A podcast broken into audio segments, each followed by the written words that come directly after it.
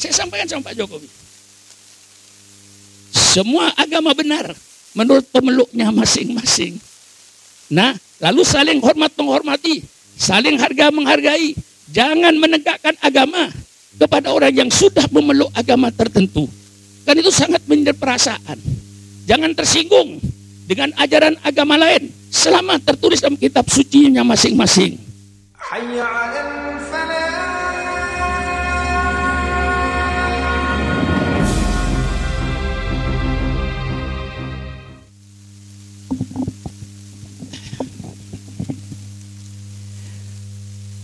Assalamualaikum warahmatullahi wabarakatuh. Bismillahirrahmanirrahim. Alhamdulillahi rabbil alamin. Wassalatu wassalamu ala ashrafil anbiya'i wal mursalin. Sayyidina wa habibina wa syafi'ina wa maulana Muhammad wa ala alihi wa ashabi ajma'in. Subhanaka la ilma lana illa ma 'allamtana innaka antal alimul hakim. La haula wala quwata illa billahil alil azim amma ba'du. Para habaib yang saya muliakan wabil khusus imam besar kita Al Mukarram Habib Rizik Siap para habaib lainnya dan para alim ulama lainnya yang tidak mungkin saya menyebut satu persatu dengan tidak mengurangi hikmah saya, taklim saya kepada para ulama yang hadir di tempat ini. Alhamdulillah dengan segala proses yang panjang akhirnya juga kul ja'al haqq wa zaqal batil innal batila kana dengan segala perjalanan yang Habib jalankan dengan segala ceritanya insya Allah wa makaru wa makarallah wallahu khairul makirin wa yamkuruna wa yamkurullah wallahu khairul makirin kita bersyukurlah berada di negara Republik Indonesia ini yang subur makmur, segala kekayaannya ada. Barangkali kalau saya katakan negara yang terkaya di dunia ini, mengapa tidak? Tanahnya di atas tumbuh tumbuh-tumbuhan macam-macam apa pun saja. Yang tumbuh di Eropa, tumbuh di kita. Yang tumbuh di padang pasir, tumbuh di kita. Segala macam tumbuh-tumbuhannya ada. Kemudian di bawah tanahnya, di perut buminya, apa yang tidak ada?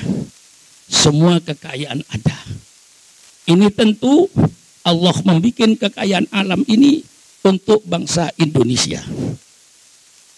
Saya kalau tidak keliru tahun 55 setiap Bung Karno pidato itu saya ikuti, tapi saya bukan orangnya Soekarno.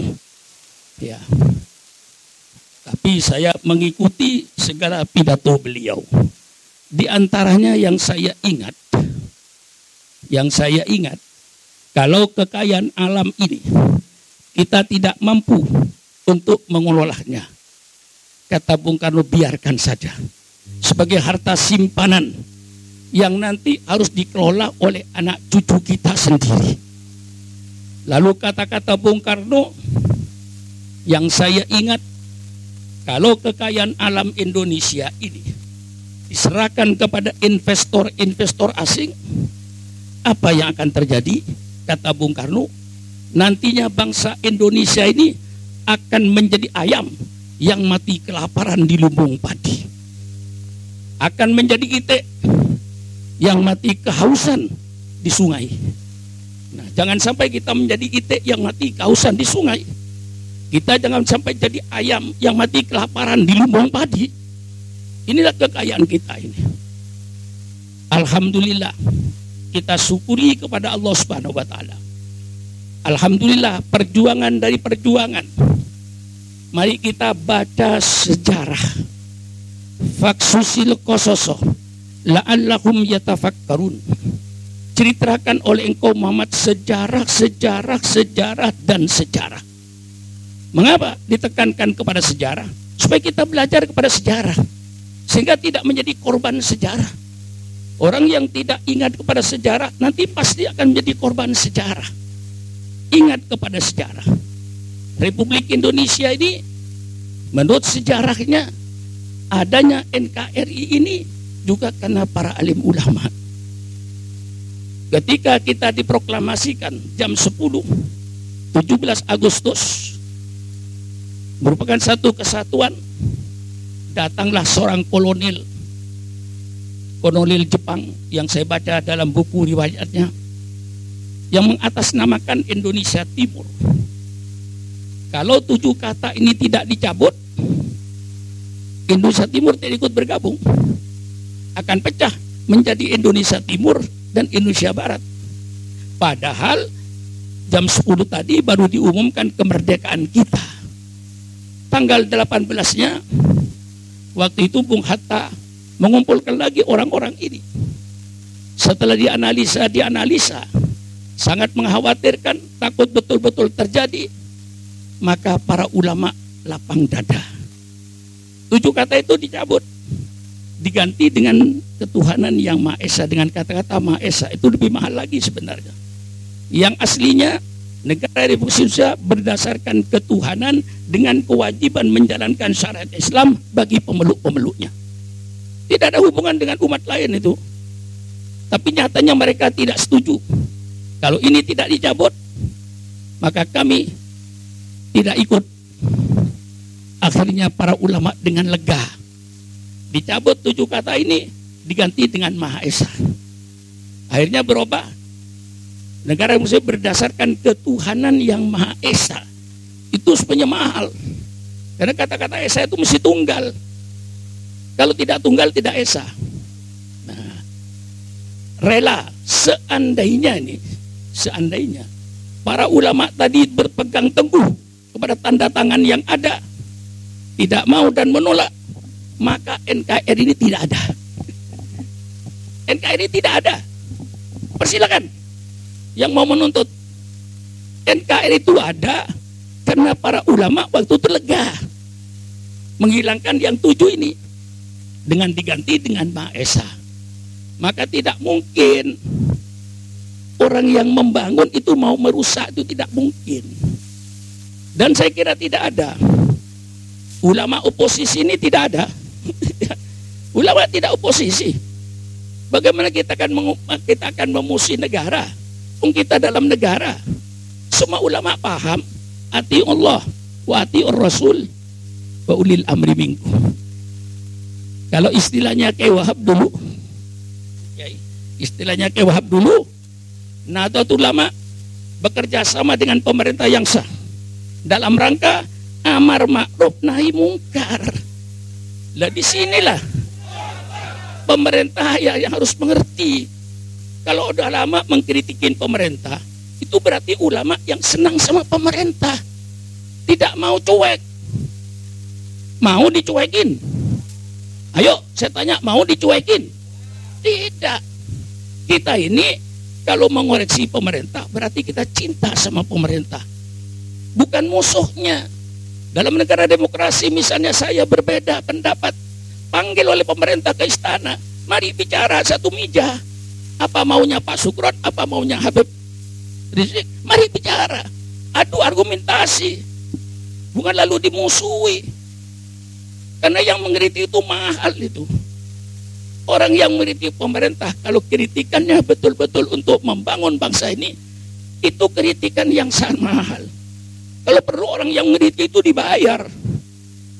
Ya, siapa kayak tukang ngeritik itu? Gaji tiap bulan 10 juta. Supaya terus mengkritik. Loh, karena ini partner. Jadi kalau ada rakyat yang berbeda, itu bukan musuh. Panggil ke istana. Apa maunya Pak Sugron? Saya akan bisa mengurarkan dia terbuka kalau perlu siarkan secara umum gini.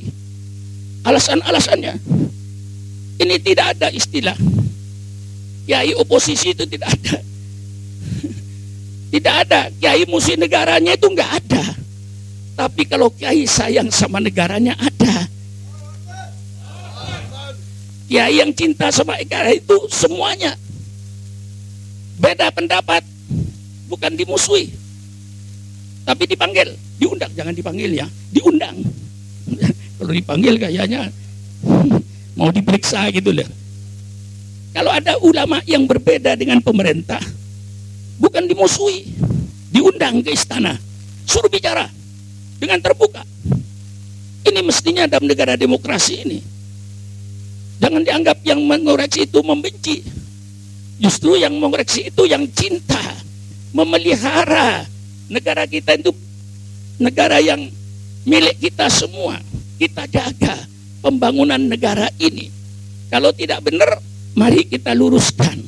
Jadi sistem kita ini, para ulama itu cuma kerjaannya amar ma'ruf nahi mungkar. Betul apa dikatakan Habib Rizik. Kita tidak punya musuh. Untuk apa kita jadi musuh? Kita tidak punya musuh. Negara bukan musuh kita. Partai politik bukan musuh kita. Semuanya bangsa, satu bangsa. Untuk ingin bersama-sama membangun bangsa. Jadi tidak ada istilah oposisinya tidak ada. Kemudian kita punya kewajiban. Kita ro'ahadum mungkaron fal yu'ayyir biyadihi wa illam yastati fa biqalbihi wa illam yastati fa bilisani wa illam yastati fa biqalbihi wa dzalika adaful iman. Wa dzalika adaful iman. Yang imannya kuat kalau melihat perongkaran robah. Dengan tangannya kalau kita punya kekuasaan. Mestinya semua aparat pemerintah ini satu lawannya pemerintah itu sama dengan lawannya ulama. Lawannya pemerintah ketoliman. Lawannya pemerintah ketidakadilan. Lawan pemerintah yang harus mensejahterakan rakyat. Tidak ada musuh. Kita bukan musuh pemerintah. Kita bukan musuh partai politik. Kita tidak mau cari musuh. Kita mau mencari pembenaran. Setiap yang kita lihat itu tidak benar, mari kita luruskan kalau ulamanya tidak meluruskan, ulamanya yang berdosa, yang digebukin oleh malaikat mungkar nakir. Ini sebabnya. Kalau seandainya tidak ada malaikat mungkar nakir, biarin aja ketoliman. Karena masih ada malaikat mungkar nakir yang akan menanyakan kepada ulama, mengapa kau membiarkan kemungkaran? Mengapa kau membiarkan ketoliman? Mengapa kau membiarkan ketidakadilan? Ini seluruhnya ulama akan dituntut nanti di akhirat. Oleh sebab itu kewajiban amar ma'ruf nahi mungkar. Maka saya nyatakan dalam pertemuan ini kita semuanya tidak ada yang bermusuhan. Seluruhnya bangsa Indonesia, rakyat Indonesia, semuanya ingin membangun bangsa Indonesia. Tidak ada musuh. Sekali lagi saya tegaskan, ulama tidak punya musuh. Ulama tidak mencari musuh. Ulama tugasnya amar ma'ruf nahi mungkar, amar ma'ruf nahi mungkar. Maka saya sudah 58 tahun amar ma'ruf nahi mungkar saya ini. Umur saya 82 tahun. Sejak zaman Bung Karno, saya sudah gini tangan saya kalau pidato. Tahun 65, saya masih di pondok pesantren saya tahu kekejamannya PKI itu. Saya tidak tidur di pondok, tidur di kampung-kampung di bawah pohon kelapa. Dengan pedang. Saya ke mana-mana tidak pernah pisah dengan pedang. Saksinya ada Kiai Masudi Baitowi, dia ada di Indramayu itu. Mau Isra Mi'raj bawa pedang. Mau Maulid bawa pedang. Asal keluar pondok bawa pedang dan pedang saya letakkan di depan sepeda saya. Sepedanya sepeda ontel. Saya letakkan pedang di depan. Jangan coba-coba. Itulah kekejaman PKI waktu itu. Kalau sekarang kita disuruh minta maaf, maaf, maaf. Engkau PKI yang minta maaf dulu kepada kita. Engkau yang minta maaf dulu. Baca sejarah tahun 48. Pemberontakan Madiun. Berapa ribu ulama yang dikau bunuh. Lalu 65. Berapa yang kau bunuh? Anehnya kok kita disuruh minta maaf. Engkau minta maaf. Karena banyak kesalahan-kesalahannya. Nah ini semuanya sejarah. Oleh sebab itu mari mudah-mudahan kedatangan kai imam besar kita membawa keteduhan di pondok ini. Kalau seandainya Habib Rizik ada perbedaannya, tolong diundang ke istana. Kalau Syukur Makmun ada perbedaan dengan pemerintah, tolong undang ke istana. Mari kita berdebat. Rakyat menyaksikan mana yang membela rakyat, mana yang tidak membela rakyat. Jangan lalu dianggap musuh. Sini minta selanjutnya saya minta begini. Kalau Kiai Munawir asli yang tidak ada duplikatnya. Asli kan? Satu-satunya Kiai yang asli cuma dia. Insya Allah nggak marah kalau saya yang ngomong. Nah, Kiai Munawir asli. Tapi tidak ada bohong dia. Dan tidak pernah berbohong. Kalau berbohong, robah namanya. Ya. Selama Kiai Munawir tidak pernah berbohong dan tidak mau berbohong, pertahankan kata asli itu. Kalau sudah mau berbohong, cabut. Kiai tidak asli. ya insya Allah nggak marah beliau itu kalau dengan saya. Ya. Nah inilah saudara-saudara supaya kita memahami dalam negara demokrasi ini. Sekali lagi saya tegaskan, yang berbeda pendapat bukan musuh. Itulah kawan yang paling mencintai. Ya. Yang paling cintai negara itu siapa? Orang yang banyak mengoreksi. Tapi lihat koreksiannya benar apa tidak. Kalau koreksiannya benar. Jadi setiap yang berbeda setelah ini saya menginginkan Syukuramun berbeda dengan pemerintah. Undang ke istana. Apa maunya Pak Sukron? Masukkan TV semua. Nah, kalau benar apa yang saya usulkan, tolong pemerintah dilaksanakan. Kalau tidak benar, saya dibenarkan. Jadi tidak ada permusuhan itu. Kita dakwakan jalan terus. Ya mengapa? Saya 58 tahun saya hitung berpidato ini. Coba Kiai. 50 tahun, 58 tahun, kawannya cuma ini pagi sore ini. Belum pernah ini lepas dari saya. Selama 58 jam. Dan tidak pernah saya pakai apa namanya orde baru, orde lama, orde gak pakai orde-ordean. Yang penting syukur makmun, amal ma'ruf nahi mungkar siapa pun yang menjabat pemerintah, siapa pun presidennya, siapa pun menterinya. Pasti syukur makmun amal ma'ruf nahi mungkar. Tolong kalau yang pemerintah kurang setuju, undang saya. Dan pernah saya diundang kok. Cuman sekali. Diundang saya kemukakan. Tentang tulis agama. Habib Rizik. Di laptop dia sudah ada. Dan dia ketik. Kebetulan saya berhadapan-hadapan dengan Pak Jokowi. Tentang toleransi antar umat Saya tulis. Ketuaan yang Maha Esa. Mari kita laksanakan dengan sebaik-baiknya. Toleransi antar umat beragama itu kita tegakkan. Tapi sebatas mana toleransi ini? Toleransi bukan pemurtatan. Toleransi bukan pemurtatan. Tapi toleransi itu saling hormat menghormati, saling harga menghargai. Cukup umat Islam dan toleransinya, jangan mengganggu mereka yang mau beribadah. Cukup. Itu saja. Orang Kristen mau ke gereja persilakan. Orang Hindu mau ke persilakan. Kita cukup tidak mengganggu dan menghormati mereka. Sampai di situ. Kalau di kita dipaksa untuk membenarkan semua agama, itu berarti pemurtatan. Kita tetap bagaimanapun toleransinya, inna dina indallahil Islam. Sesungguhnya agama yang diridhoi oleh hanya agama, hanya agama, hanya agama. Maka semua agama benar menurut pemeluknya masing-masing. Saya sampaikan sama Pak Jokowi. Semua agama benar menurut pemeluknya masing-masing. Nah, lalu saling hormat menghormati, saling harga menghargai. Jangan menegakkan agama kepada orang yang sudah memeluk agama tertentu. Kan itu sangat menyedot perasaan. Jangan tersinggung dengan ajaran agama lain selama tertulis dalam kitab sucinya masing-masing. Saling menjaga perasaan. Kalau orang Islam cuma 10 orang, berada misalnya katakanlah di Bata Utara, yang ribuan orang Kristen, orang Islamnya cuma 10 orang, bikin masjid kayak istiqlal. Wajar nggak? Nggak wajar kan? Orangnya 10 orang. Bikin masjid kayak istiqlal. Pun juga saya minta kepada kaum Kristen. Kalau kau berada di tengah-tengah umat Islam puluhan ribu, engkau cuma 10 orang. Tolong jangan bikin gereja. Gabung saja kerja yang ada. Itu saya katakan depan Bapak Presiden. Panjang lebar saya. Alhamdulillah. Enggak ditangkap saya. Ya karena dia tahu. Alasannya benar. Nah, ini mari kita ini berdialog. Saya mengharapkan kesejukan. Saya anjurkan pada pemerintah. Kalau Habib Rizik tadi pidato berbeda dengan kemauan pemerintah, tolong diundang ke istana. Ajak berdialog.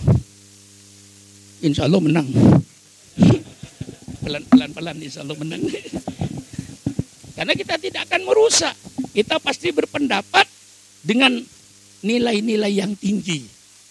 Sehingga negara kesatuan ini akan berjalan dengan baik, demokrasi akan berjalan dengan baik. Terutama, terutama keadilan. Yang mutlak itu keadilan. Yang harus kita perjuangkan. Ketidakadilan inilah yang memungkinkan kadang-kadang timbul gejolak. Maka keadilan mutlak kita tegakkan. Dan itu termasuk Pancasila. Saya pernah ditanya oleh orang, mengapa Pak menerima Pancasila? Saya jawab, saya terima Pancasila. Karena apa yang ada di Pancasila, dari sila pertama sampai sila kelima ada di Quran. Tapi apa yang ada di Quran belum tentu ada di Pancasila. Batalnya wudhu nggak ada di Pancasila. Betul? Rukun salat tidak ada. Saya bernegara Pancasila. Saya beragama Quran hadis. Bisa dipisah. Saya beragama Quran dan hadis. Dengan ijma dan kias. Sebagai sumber hukumnya. Lalu bernegara. Saya dengan Pancasila. Karena apa yang ada di Pancasila mulai sila pertama. Ketuhanan yang Maha Esa. Yang paling tegas Islam Wa ilahukum ilahu wa wahid. Tegaskan. Baik, bila sila selanjutnya itu tidak ada yang bertentangan dengan Islam. Pancasila tidak bertentangan dengan Panca, dengan Islam. Apa yang ada dalam Pancasila ada di dalam Islam. Tetapi apa yang ada di Islam belum tentu ada di Pancasila. Kalau saya pidato begini salah, tolong benarin. Mari diskusi. Sebarkan supaya rakyat tahu perbedaan ini. Ini harapan saya. Saya berdoa mudah-mudahan dengan kedatangan imam besar kita. Yai Wah, mulut ini masa akan mengatakan apa Habib Rizik kok keluarnya bukan anu, bukan bukan lambat ya. Di sini banyak tumpukan Ibu. Tumpukan ayat, tumpukan hadis. Jadi mau keluar itu macet. Bukan tidak apa, macet. Masih kalau sudah saya diam sejenak, cair itu. Kalau tidak tidak diam, tidak cair. Saya berdoa mudah-mudahan dengan kehadiran imam besar Zisik akan membawa kesejukan kepada bangsa ini. Akan membawa keadilan kepada bangsa ini. Mari kita seluruhnya bersatu untuk membangun bangsa ini adakan musyawarah seluas-luasnya ini harapan saya dan alhamdulillah saya mengikuti beliau mulai dari lapangan kemarin, cuman di atas tempat tidur. Sampai tadi pagi saya masih ikutin beliau ceramahnya di depan para santri-santri muda-muda itu saya saya ikuti. Mulai dari lapangan terbang sampai saat ini malam sampai tadi pagi saya ikuti. Perkembangannya inilah barangkali yang saya sampaikan Mudah-mudahan Allah senantiasa melindungi kita bersama. Kita yang dipanjangkan umur, mudah-mudahan senantiasa mendapat taufik dan hidayah dari Allah Subhanahu wa taala dengan keyakinan bahwa kalau kita membela agama Allah, insya Allah Allah yang membela. Intan surullah yang surkum, yuthabit agdamakum. Inilah saja kurang lebihnya saya minta maaf. Wassalamualaikum warahmatullahi wabarakatuh.